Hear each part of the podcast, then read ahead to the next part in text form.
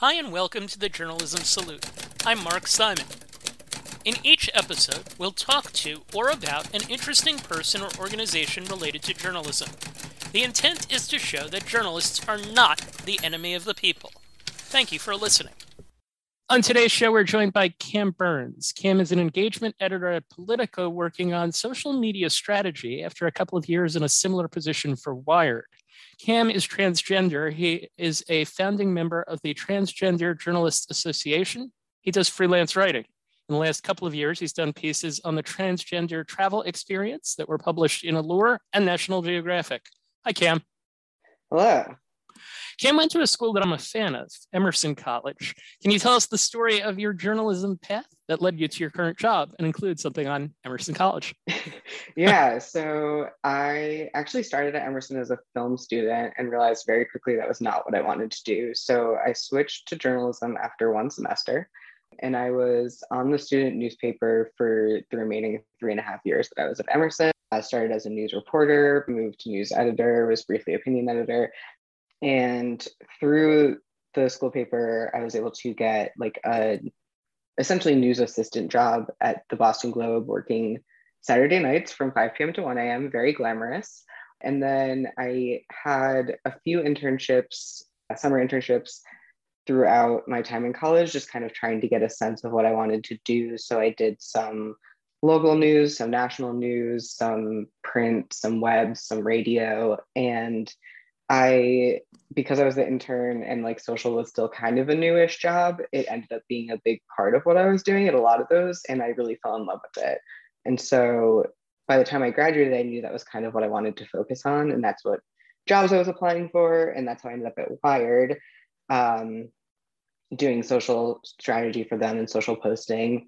And from there, when it was time for me to move on, I ended up at Politico doing similar stuff, but kind of obviously more focused on politics and more of a strategic role, whereas my job at Wired was more producing. Um, why Politico? Good question. So I did the Politico Journalism Institute when I was in college, which is like a 10 day program on kind of like political journalism. You're assigned a mentor, you write one story in like the topic that they cover. And I learned so much from that. And I think that political journalism is super important right now. And so that was what drew me to Politico. You mentioned that you love social media. What, what do you love about that kind of that kind of role? I love that it's constantly changing. So it's it's very quick paced, but there's like new platforms all the time. Like when I started my job at Wired, there were no newsrooms on TikTok. TikTok was like not a brand new thing, but was very much seen as a brand new thing at that point. And now it's like everyone is on it and so and like when i was in college like newsrooms were on snapchat doing like snapchat stories. And so it's just like so interesting to me how quickly it moves and there's so much opportunity for experimentation and also like it's such a direct way to reach your audience and reach new audiences. So can you take us through a day in the life of your job within the last week? Just give give a sense of the kinds of things that you do. Sure. So I am quote unquote on social for half the day, most days of the week. So I sign on at 8 a.m., take a look at any stories that published overnight, see if like I missed anything important. We have producers who manage our accounts in those hours from like midnight on to the morning, which is great. But anything that deserves extra attention, I take a look at our budget. I join our budget meeting every morning at 9 a.m. to like hear about what editors are thinking about and what the top stories for the day are so I know what to focus on.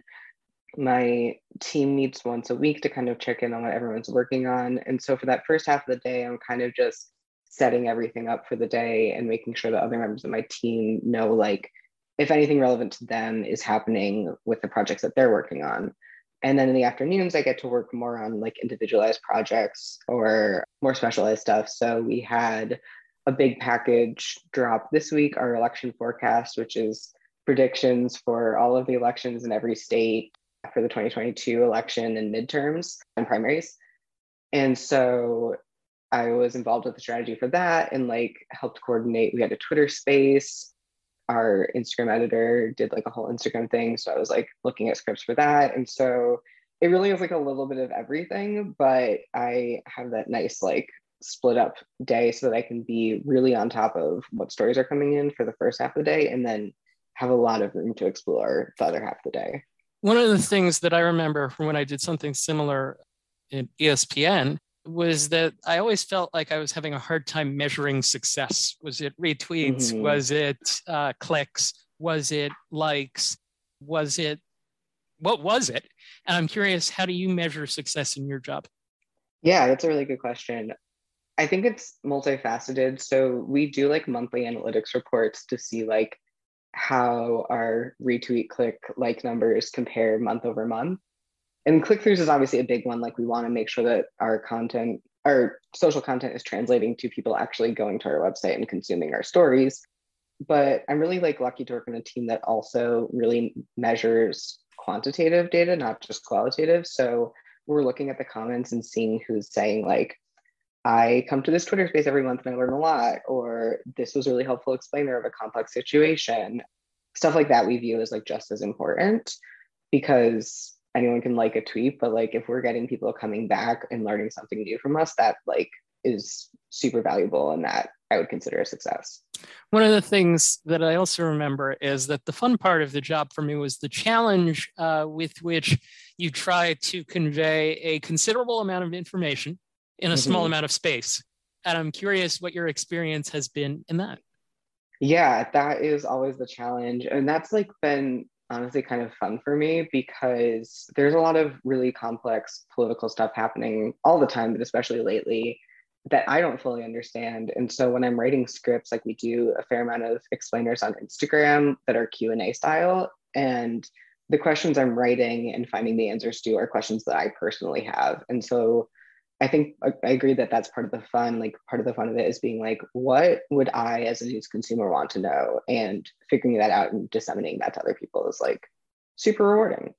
Yep, it's certainly a journalistic aspect of the job that I think admittedly people that, that don't necessarily use uh, those social media that they might not necessarily be aware of. Yes. One more on this. What's the hardest part? That's a good question. I mean, honestly, like lately, especially a hard part of the job is like when you're on social, you're scrolling through Twitter a lot, and that can be very draining, especially with when the news cycle is not good and not fun. And then, of course, there's always the comments because we want to look at the comments for those like positive comments or even like constructive feedback that's helpful to help us improve our content, but a lot of it is trolls and a lot of it is like really just abysmal stuff. And that that can be a drain as well. Especially in the field like sports and politics, I think, especially uh, yeah. with regards to to trolls, uh, certainly. All right, I want to segue uh, to the other things that we are going to talk about. You're a writer in the traditional sense, too, not just uh, social media, and I want to get into that a little bit. You wrote a piece for National Geographic Visibility uh, Mixes with Vulnerability for Some Transgender Travelers, and another for Allure along the same lines The Unique Anxiety of Traveling While Transgender. You approached the latter from a personal perspective. Can you explain what you were trying to do with those pieces and what the experience of writing them was like? Yeah, so the Allure piece I wrote before the National Geographic one, and that was pretty much a direct response to ProPublica had an investigation that published, I think, a month or so before this piece that I wrote about how the TSA had been very explicitly harmful to trans people. And so this was like, I wanted to have a personal voice to it because of the fact that it was an Allure piece, but I really wanted to offer tangible tips because that's not like what ProPublica does. They were exposing this really harmful thing that was happening. And this piece was supposed to kind of offer some solutions, even if there weren't that many tangible ones. And because I published that piece, there's not a ton of articles out there about traveling while transgender. And so National Geographic was like looking for someone to write a piece for them for Pride Month. And I guess when they Googled trans travel, my Allure piece came up. And so they reached out to me. And that piece was just something I'd been wanting to write a story about people who transitioned during the pandemic because it was like such a different experience from mine where they kind of a lot of them got to skip the like awkward early transition stage and like re-enter society when the pandemic was over at the time we thought it was.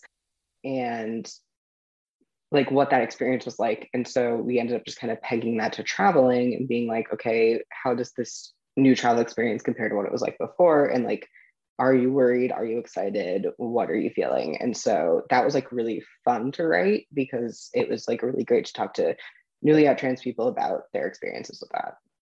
What was the response to so it was mostly positive. I think i've done like a pretty good job of curating my social presence so that like the people i want to find my stuff will find my stuff and the people i don't generally leave me alone. And also they're both publications that i think have audiences that would be open to yep. learning about trans people and so yeah like for the most part it was really positive and i think the allure piece especially like opened up a lot of doors because that was one of the first pieces i'd written for like a magazine of that like level of recognition. And also like again it is one of the first things that comes up still when you search transgender travel. So yeah it was a really great experience for both of them. And at least what i saw was a largely positive response it was solutions journalism on your end, educational journalism, certainly for someone like uh, myself. They mm. certainly got a lot out of that. With that, I want to talk about the Transgender Journalists Association, of which you're a founding member. And just to quote something, a 2020 Gallup poll found that 5.6%, 6% of Americans identify as LGBTQ, up from about 4.5% in 2017. While less than 1% of Americans identify as transgender, that number is 1.2% among millennials, mm-hmm. 1.8% among Gen Z. Can you explain the origin story of the association? Yeah, so it started out as a really informal Slack channel. A friend of mine and a fellow co founder of the organization, Oliver Ash Kleine, had put out like a tweet like, is there a shared space for trans journalists to kind of just like talk about our experiences and what it's like. And there wasn't. And so they created this Slack group. And as we were all in there, we were talking about like what newsrooms were doing that we thought could be better and like what we wish was in place to support trans journalists like ourselves. And so we started making steps to make that happen. We started with the style guide. And then from there, we were like, okay, how do we make this a formal organization so that we can publicize it and make sure that like we're not missing anyone and there's not any trans journalist who feels like isolated and isn't aware of this. The mission statement is that the Trans Journalists Association exists to support trans journalists in their workplaces and careers through community support, providing guidance to newsrooms for more accurate, sensitive coverage of trans communities, and providing tools to help employers make their workplaces more supportive for trans employees. I want to walk through a couple of those. What mm-hmm. does the group do with regards to community support? So at this point, like the biggest thing is the Slack group. There's about 500 ish of us, which was way more than we ever expected to apply and has been great. Just like we have a lot of mentoring happening, we have just a lot of people sharing their experiences. And one thing that's been super helpful is like if someone is asked to be interviewed for a story or is like applying to a job somewhere, they can say like, "Hey, has anyone worked here? And was your experience good or bad, or is there anything I should be aware of if I'm applying to work here, like as a trans person?" And so, just having that space, I think, has been like super helpful for a lot of people, and that's been like the biggest thing so far. We're trying to like expand to having in-person events, stuff like that, but for now, it's mostly an online community. You mentioned 500 people was more than you expected. How many were you so when we launched, there was about 50 of us, and we were expecting maybe 50 more applications. Oh. And within the first couple weeks, we had like 200, and then that's continued to grow over the past couple years. That's great. Yeah. So, providing guidance to newsrooms for accurate and sensitive coverage. On the last episode of this podcast, we talked a lot about that subject as it related to people with disabilities. We've talked about it as it relates to a number of different groups what are the most common questions that you get asked with regards to accurate and sensitive coverage?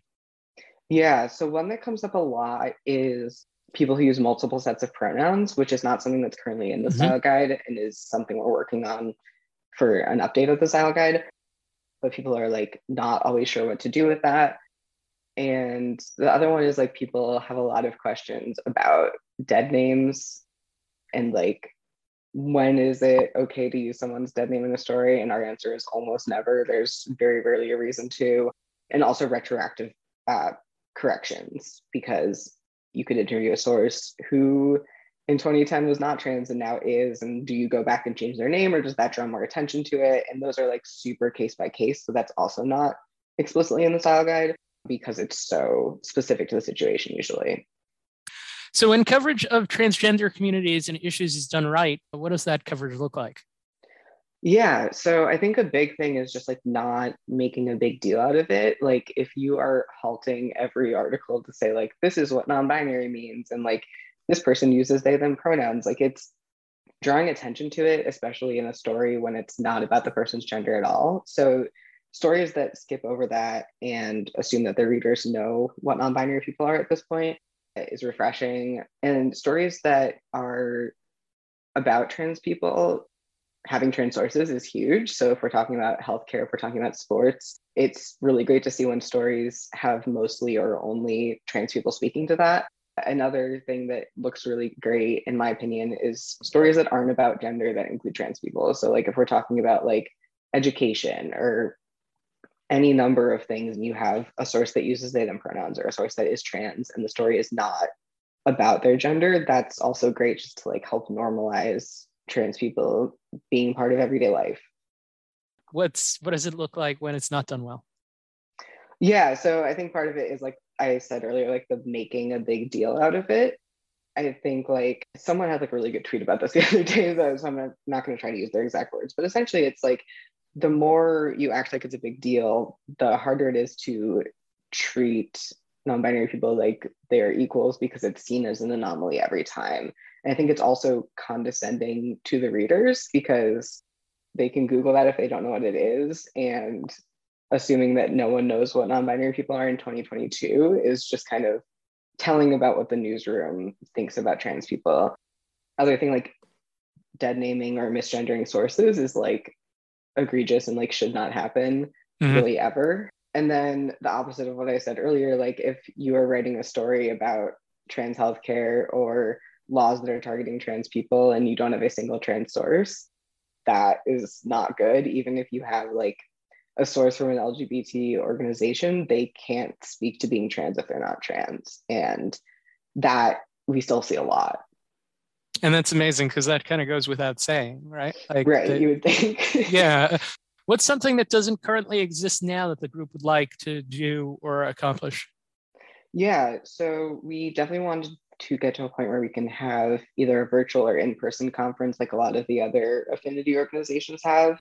Most of our members have not met each other in person. That would be really great because we, some of the organizers of TJA attend conferences and give kind of like a reporting on trans people gendered language 101 but having a conference of our own would give us the opportunity to go a lot deeper than that and talk about really more specific things other thing I would like to set up is like a more formal mentorship program. We have a lot of informal mentoring happening right now, but we don't have like a formal situation for that. And that I think would be super valuable for our members. Those I think are two of the big ones. We're also trying to set up a sort of database of our members because people come to us all the time like we want a reporter on this topic or we're looking for an editor or a consultant and we don't have like something for that all in one place we have a list serve but we are trying to set up a situation where people can put themselves on a list for those editors who are looking for those things. A directory of experts, basically. Right. Yeah. So I've asked this of each of the affinity groups that I've spoken to. What can a person who's listening to this podcast at home, who's not really in a position of power or anything over anything more than their own Twitter feed, what can they do to support the cause? Yeah. So if they are a journalist, then just like encouraging their newsrooms to use inclusive language and cover these things well and hire trans journalists if they have the opportunity to, or bring on a trans freelancer if it's a sensitive story. If they're not a journalist, we always like retweets. Donations are also great. Uh, even like a few dollars is always helpful. I think those are just like little things, but they add up really quickly because people like are finding out about us every day. We're still pretty new and we're pretty grassroots. And so awareness is huge, even if it's just like a small Twitter following. What's been the best thing about this group?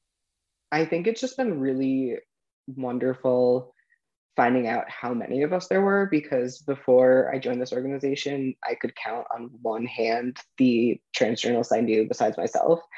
And knowing that there are so many of us and we have such diverse skill sets is like so heartwarming and it's also just great to be able to talk to people who understand this industry and understand the trans experience and like being able to have those conversations without having to explain a lot of things. Like I can talk to my trans friends about transphobia, but they don't necessarily understand the journalism industry. And I can talk to my journalism friends about trouble in the industry, but they don't necessarily understand that aspect. And so, really, just like having that community has been huge.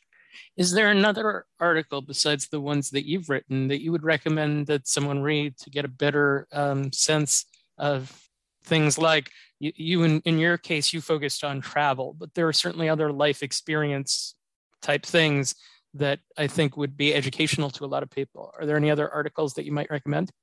Yeah, there's a few. I forget what the actual title is, but there's an episode of uh, Life Kit through NPR about mm-hmm. like how to make your workplace more equitable for trans people. That's a great one. And then I think everything that the 19th right now is doing is just wonderful. They're doing a lot of coverage of these laws in like really in depth ways and really centering the families that are being impacted in like Texas and Florida and other states that are having these legislation come up. And so I think if you want like tangible solutions journalism, Life Kit has some great stuff. And if you're wanting to just kind of understand what this period of time feels like for trans people moving through the world, the 19th has some really great stuff. Are there is there a large membership in the states that have essentially passed some of the more significant legislation? Is there a large membership for your group? Not a huge membership. A lot of us are in like New York, DC, LA, but there definitely are members who are living in the South and living in states where this is happening, and it has been really challenging. Yep. Yeah. What goals do you have in your journalism career? That's a good question. I think I do. I would at one point want to make TJA a bigger part of my long term career. So I've been doing a lot of unpaid work for them because we don't have a ton of money right now. And so it would be great to be able to like make that more of a at least part-time gig. And then outside of that i love working in audience but i'm always looking to do more writing. And it would also be great to kind of take on more of a strategic role and less of the day-to-day. So those are like short-ish term goals. I'm still figuring out what i want to do long term is there a journalist? Uh, so we, we move to the final question here. The podcast is called The Journalism Salute. We salute yes. you for your good work. Is there a journalist or journalism organization that you're not affiliated with that you would like to salute for their good work in this area? Yeah, I mean, I think I'm going to say the 19th again. I think the fact that they have two trans journalists on staff reporting on this all the time is just amazing. And the fact that they are really centering the people who are impacted and not just reporting on the the politicians who are creating this legislation is like not something I'm seeing anywhere else. Kam Burns, uh, thank you for taking the time to join us. Best of luck uh, with the group and in your career. Thank you. Yeah, thank you for having me. It was great. The Trans Journalists Association exists to support trans journalists in their workplaces and careers through community support, providing guidance to newsrooms for more accurate, sensitive coverage of trans communities and providing tools to help employers make their workplaces more supportive for trans employees. To learn more about them, visit their website, transjournalists.org. Join hosts Will Hitchcock and Siva Vaidyanathan on Democracy in Danger, a show that puts the illiberal turn of the nation in context. Each week, Will and Siva, both University of Virginia professors, are joined by leading thinkers to discuss serious threats to government by the people, from the dark web and media disinformation to climate change, economic inequality, and violent extremism. Help them save democracy and make it work better. New episodes post on Wednesdays, wherever you get your podcasts. Thank you for listening to the Journalism Salute. Please let us know what you think of the show. You can find us on Twitter at JournalismPod, and you can email us at journalismsalute at gmail.com.